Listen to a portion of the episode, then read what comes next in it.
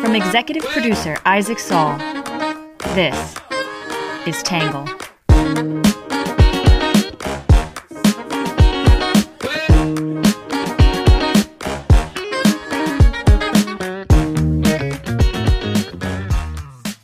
Good morning, good afternoon, and good evening. And welcome to the Tangle Podcast, a place where you get views from across the political spectrum, some independent thinking, without all that hysterical nonsense you find everywhere else. I am your guest host, Trevor Eichhorn, usually the producer on this podcast. But today, our fearless leader, Isaac, is in transit. He wrote today's newsletter from the airport, so I am stepping into the driver's seat for the pod. Uh, hope you're doing well. Nice to see you, as it were. It was a big week for democracy. It was a big week for our country in a lot of ways. We are going to get right into it, but we will start off today with some quick hits.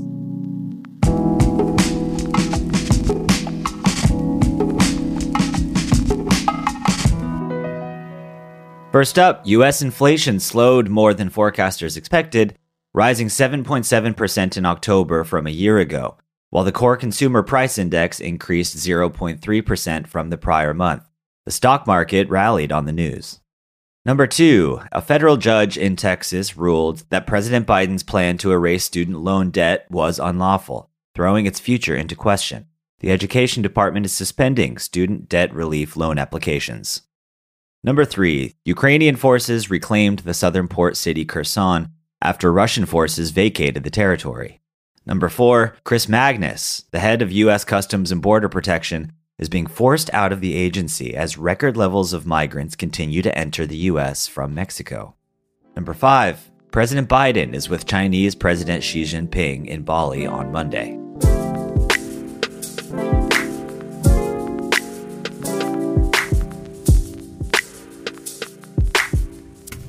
Democrats have now done what seemed somewhat improbable a few months ago. Democrats retained control of the Senate with two victories out west. The House is still up in the air this morning.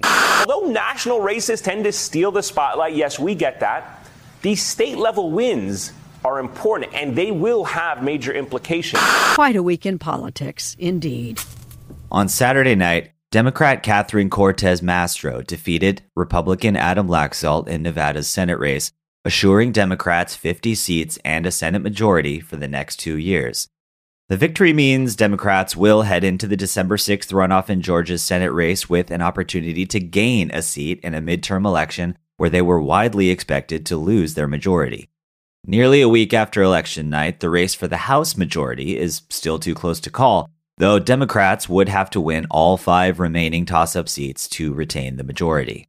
By retaining control of the Senate with an opportunity to pick up a seat in December and keeping the House race so competitive, Democrats can boast the strongest midterm showing in two decades for a party holding the White House.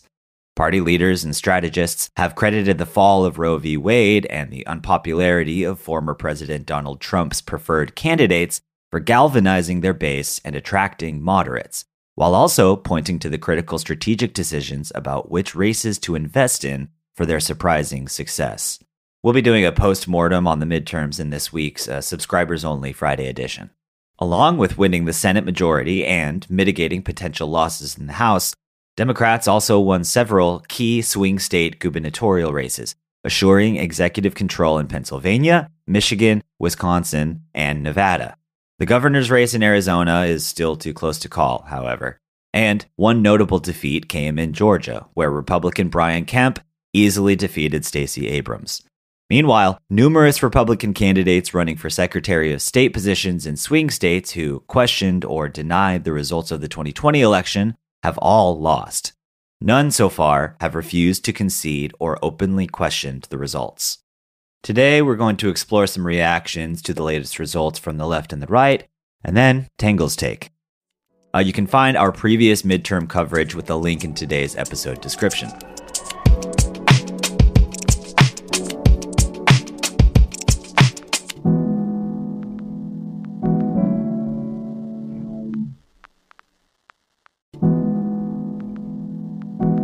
Let's start off today with what the left is saying. Many on the left celebrate the victory and point to abortion and concerns for democracy as the major reasons that the Democrats have performed so well. Some celebrated Republicans like Liz Cheney, who broke from their party and endorsed Democrats. Others emphasized Democrats' successful legislative agenda and said that they should keep pushing for more progressive programs. In the New York Times, Lisa Lerer emphasized abortion as the reason Democrats prevailed. Support for abortion rights appears to be one of the big reasons Democrats defied history and staved off deep midterm losses, she said.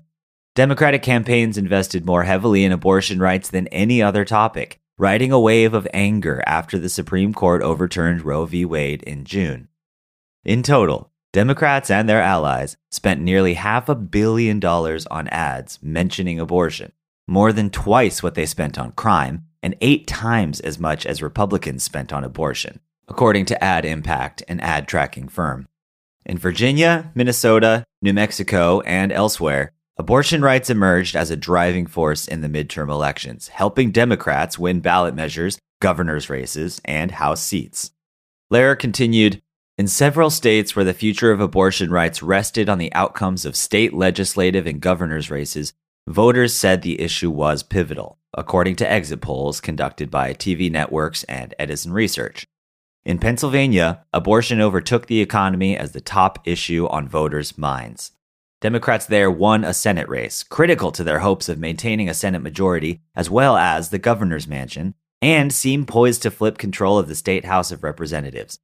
In Michigan, where nearly half the voters said abortion was their top issue, Democrats won both chambers of the legislature and reelected Governor Gretchen Whitmer, giving the party a trifecta of power for the first time in 40 years. Jacob Gardenswartz said there were two winners in this election democracy and Liz Cheney. Democrats were the most successful in the races where they clearly and constantly articulated the threat of Republican authoritarianism. John Fetterman and Josh Shapiro in Pennsylvania, Maggie Hassan in New Hampshire, Gretchen Whitmer and Jocelyn Benson in Michigan, Tony Evers in Wisconsin, Steve Simon in Minnesota, and Maggie Toulouse Oliver in New Mexico, Gardenswartz said. Each emerged victorious against GOP challengers who denied or questioned the results of the 2020 election. In exit polls, nearly 8 in 10 voters said they felt confident in the fairness and accuracy of elections, with 68% indicating that they felt democracy was under attack. And in several key races, Democrats relied on an unlikely messenger to hammer home the message of their opponent's extremism. Outgoing Republican Representative Liz Cheney, Gardenswartz said. Cheney, vice chair of the House Select Committee investigating the January 6th insurrection, has become something of a crusader against Trump and others in her party who continue to push falsehoods about 2020. A week before the election, she went so far as to endorse and campaign for several Democrats facing election deniers as opponents. If Democrats learn anything from Tuesday, it's that they should lean more into pro democracy messages that plainly lay out the stakes if GOP election deniers take charge. Support for abortion rights now appears to be one of the big reasons Democrats defied history and staved off deep midterm losses. Elizabeth Warren, Democratic Senator from Massachusetts, said Democrats won on the backs of negotiating Medicare, infrastructure bills, capping insulin costs, taxing corporations, and canceling student debt. And now it's time to do more. A few lobbyist friendly Democrats in our own party blocked much of the president's agenda for working families. They torpedoed the president's plan to reverse the Trump tax giveaways. They blocked proposals to cut skyrocketing housing and childcare costs, Warren wrote. They thwarted efforts to fight corruption and gerrymandering, defend democracy, and protect abortion rights. If these Democrats had listened to voters instead of special interests, we would be in an even stronger electoral position today because we would have delivered even more for Americans. Americans understand that the economic well being of families is inextricably linked to democracy and to individual rights, even if too many cable news gurus do not. A majority of Americans know that abortion is a kitchen table issue that is central to both health and economic security, not a distraction. Americans understand that prices are rising in part because of corporate greed and want the government on their side. Tuesday's results confirm those views. Across America, every ballot initiative to protect abortion rights passed, along with many proposals to tax the wealthy and put money in workers' pockets, Warren said. And so called experts, who called Democrats' message incoherent, were just plain wrong. And candidates who ignored their advice won. John Fetterman embraced populist economic policies, called out corporate greed, and won. Raphael Warnock took a central role in urging the president to cancel student debt and is strongly positioned to win in Georgia. Many Democratic candidates leaned hard into protecting abortion rights and democracy while also aggressively supporting popular economic plans.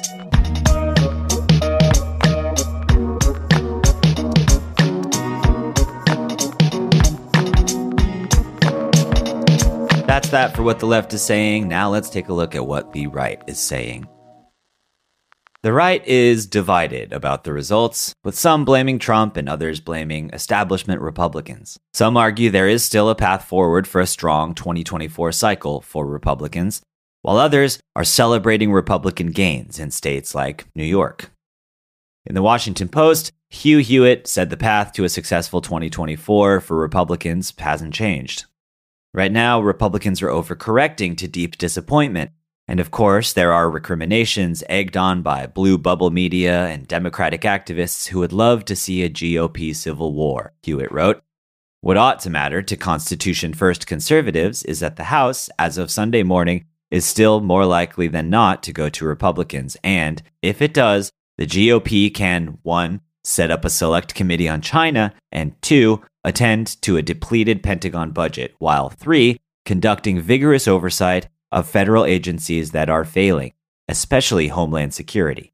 A small majority can do these things, and they matter both on the substance and with the voters.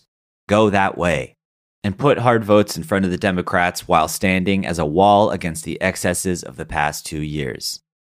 On the Senate side, Every 10 years, like clockwork, the GOP forgets that candidates who win primaries are sometimes too far to the right for the general. Republicans cannot wish away the independents who do not want abortion rights ended, only limited. They cannot wish away young voters. The Buckley rule abides nominate the most conservative candidate who can win. The Republicans didn't. McConnell warned them, but he did his part for those who were viable. J.D. Vance in Ohio successfully and Adam Laxalt in Nevada, the most disappointing loss of the election, Hewitt said. In the closely divided chamber, the GOP should stick with the guy who had the guts and acumen to do what it took to secure a conservative Supreme Court majority. The Senate Republicans, whether they total 49 or 50, will remain a check on the administration. Let the battle tested McConnell chart the course to a last legacy burnishing turn at Senate majority leadership in 2024. In The Federalist, Tristan Justice wrote the case against Mitch McConnell for Senate Minority Leader. McConnell's super PAC, the Senate Leadership Fund, went on to gut desperately needed campaign cash from the conservative candidates in Arizona and New Hampshire who refused to kiss the ring of Washington monarchs, Justice said. In Arizona, McConnell axed $18 million from the race where Republican venture capitalist Blake Masters sought to bring down a well funded Democrat incumbent. While the Masters race remains too close to call, General Don Bolduc in New Hampshire was completely defeated by Democrat Senator Maggie Hassan, who captured a second term despite multiple polls showing Republicans within the margins of error. Bolduc was similarly abandoned by the GOP leader with $5.6 million cut from the contest. Both Bolduc and Masters signaled support for another candidate to lead the Senate conference if elected to the upper chamber. McConnell took money from the competitive pickup contests and redirected resources into Alaska and Colorado, the former featuring a race between two Republicans, and the latter featuring a candidate who alienated the base, he wrote. Alienating the base, however, has become routine practice for McConnell, who boasts a lower favorability rating than President Joe Biden, Vice President Kamala Harris, Senate Majority Leader Chuck Schumer, House Speaker Nancy Pelosi, and House Minority Leader Kevin McCarthy. In other words, McConnell is the most unpopular politician in the country, a fact Democrats used to their advantage in this election cycle by villainizing McConnell as the new GOP boogeyman. In Alaska, McConnell's PAC spent more than $6 million to boost Republican Senator Lisa Murkowski over the state party's endorsed challenger Kelly Tshibaka. Meanwhile, in Colorado, Republican construction executive Joe O'Dea, who benefited from $1.25 million of McConnell's money, lost by 11 points, with 88% of precincts reporting.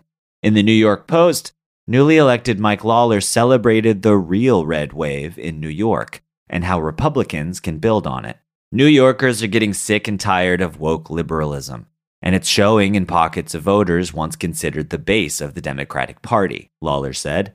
In short, there's a crack in the traditional Democratic coalition, and Republicans have an enormous opportunity to expand that breach with time tested arguments in the coming months and years. In the Hudson Valley, where I prevailed on election night over Democratic Congressional Campaign Committee Chairman Representative Sean Patrick Maloney, the first time in 42 years that a DCCC chairman lost re election. Voters once considered unreachable by Republicans were an essential part of my victory. Latino, Asian, Jewish, and a growing number of African American voters rejected woke orthodoxy and all that comes with it.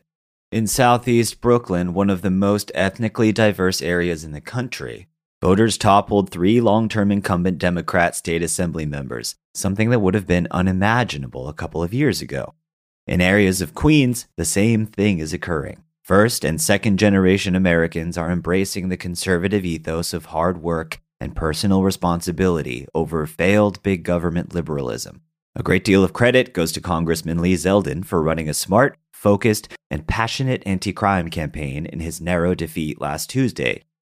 Of all the places where a red wave could have crested, few would have guessed it would have been here in New York, where Republicans will send as many as 11 new members of Congress to Washington and a number of new state senators and assembly members to Albany. With hard work and compassionate outreach, this could just be the beginning.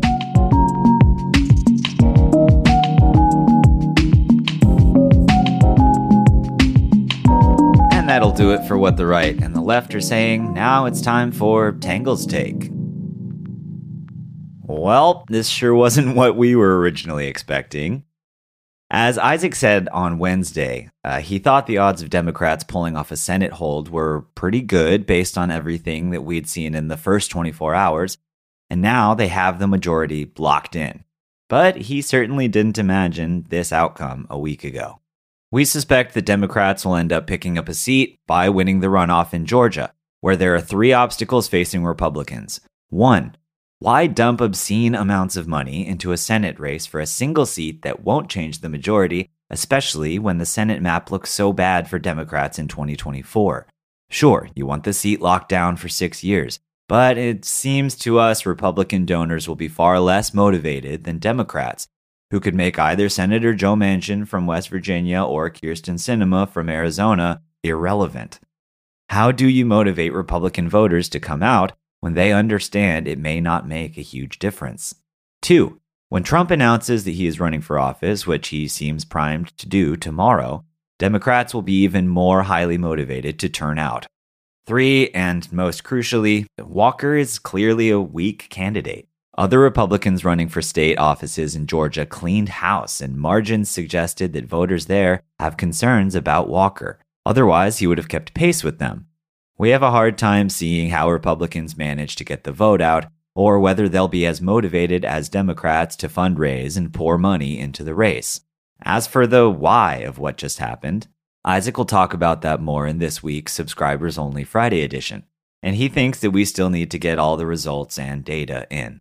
But based on the evidence we have so far, more than threats to democracy or gerrymandering or Trump's drag on the party or concerns about crime, the issue of abortion rights seems to have had the most outsized impact on the midterms. We're sure these other factors played a part, and candidate quality was an issue too. Mehmet Oz was a carpetbagger. Blake Masters wasn't experienced or well funded. Adam Laxalt was unable to navigate the abortion issue, and Herschel Walker was, well, Herschel Walker.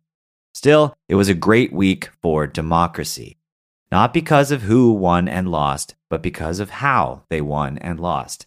None of the predictions about waves of people refusing to concede, violence in the streets, or widespread distrust of the results came to fruition.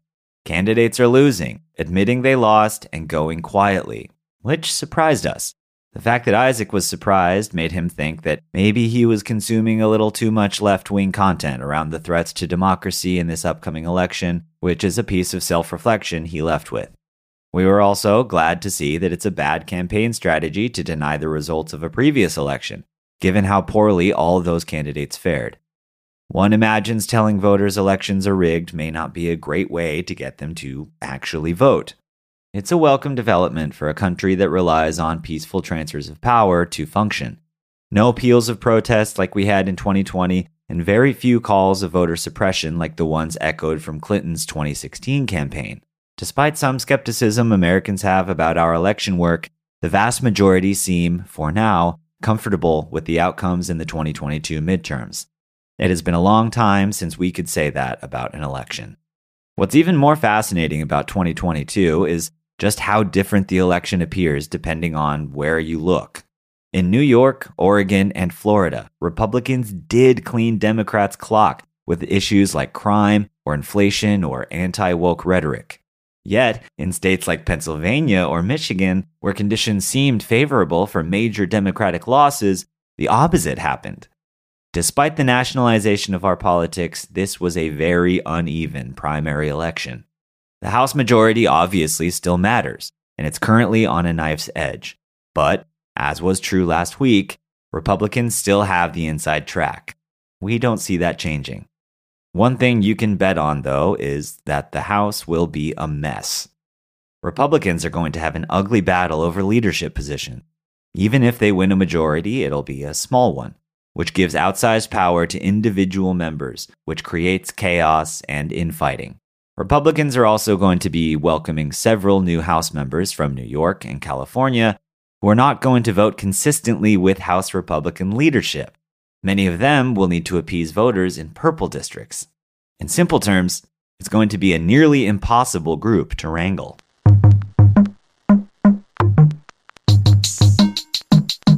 That does it for Tangle's take. Now it's time for your questions answered.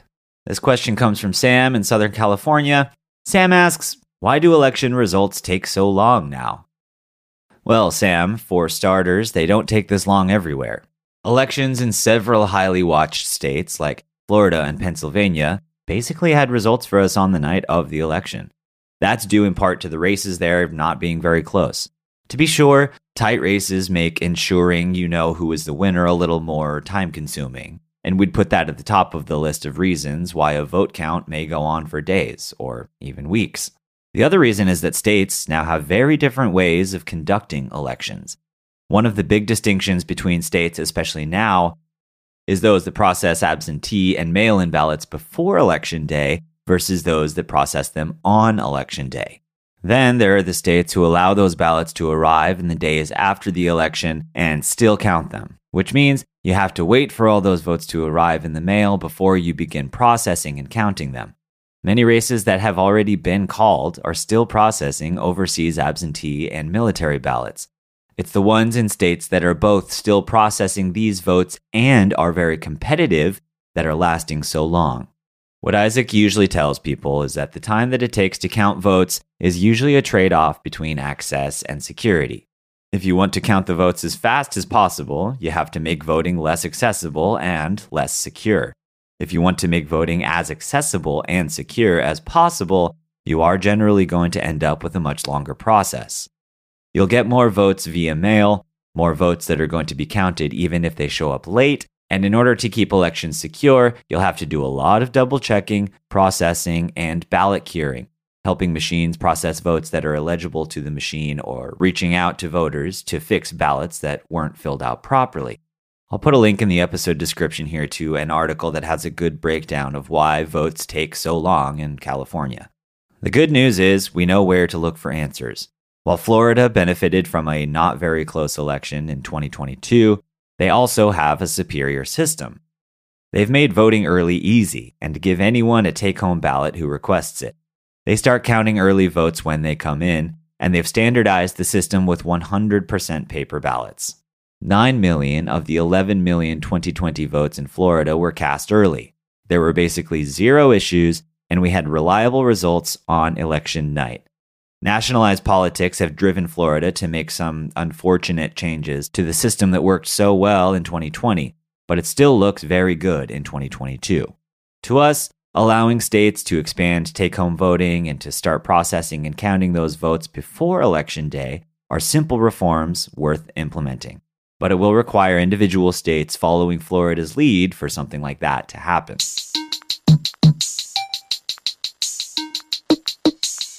Now for our under the radar section. Congress is now deliberating on how to fund an unprecedented package of billions of dollars of military assistance to Taiwan in anticipation of a potential Chinese invasion of the island, according to the Washington Post. With Biden and China's Xi Jinping set to meet in Bali on Monday, members of Congress are considering dipping into our own stocks of weapons and providing them to Taiwan through the Foreign Military Financing Program paid for by the United States. The idea would be to transfer weapons to Taiwan in a manner similar to the way US did for Ukraine, but before any potential attack. The Washington Post has the story about its controversial negotiations. There's a link in today's episode description.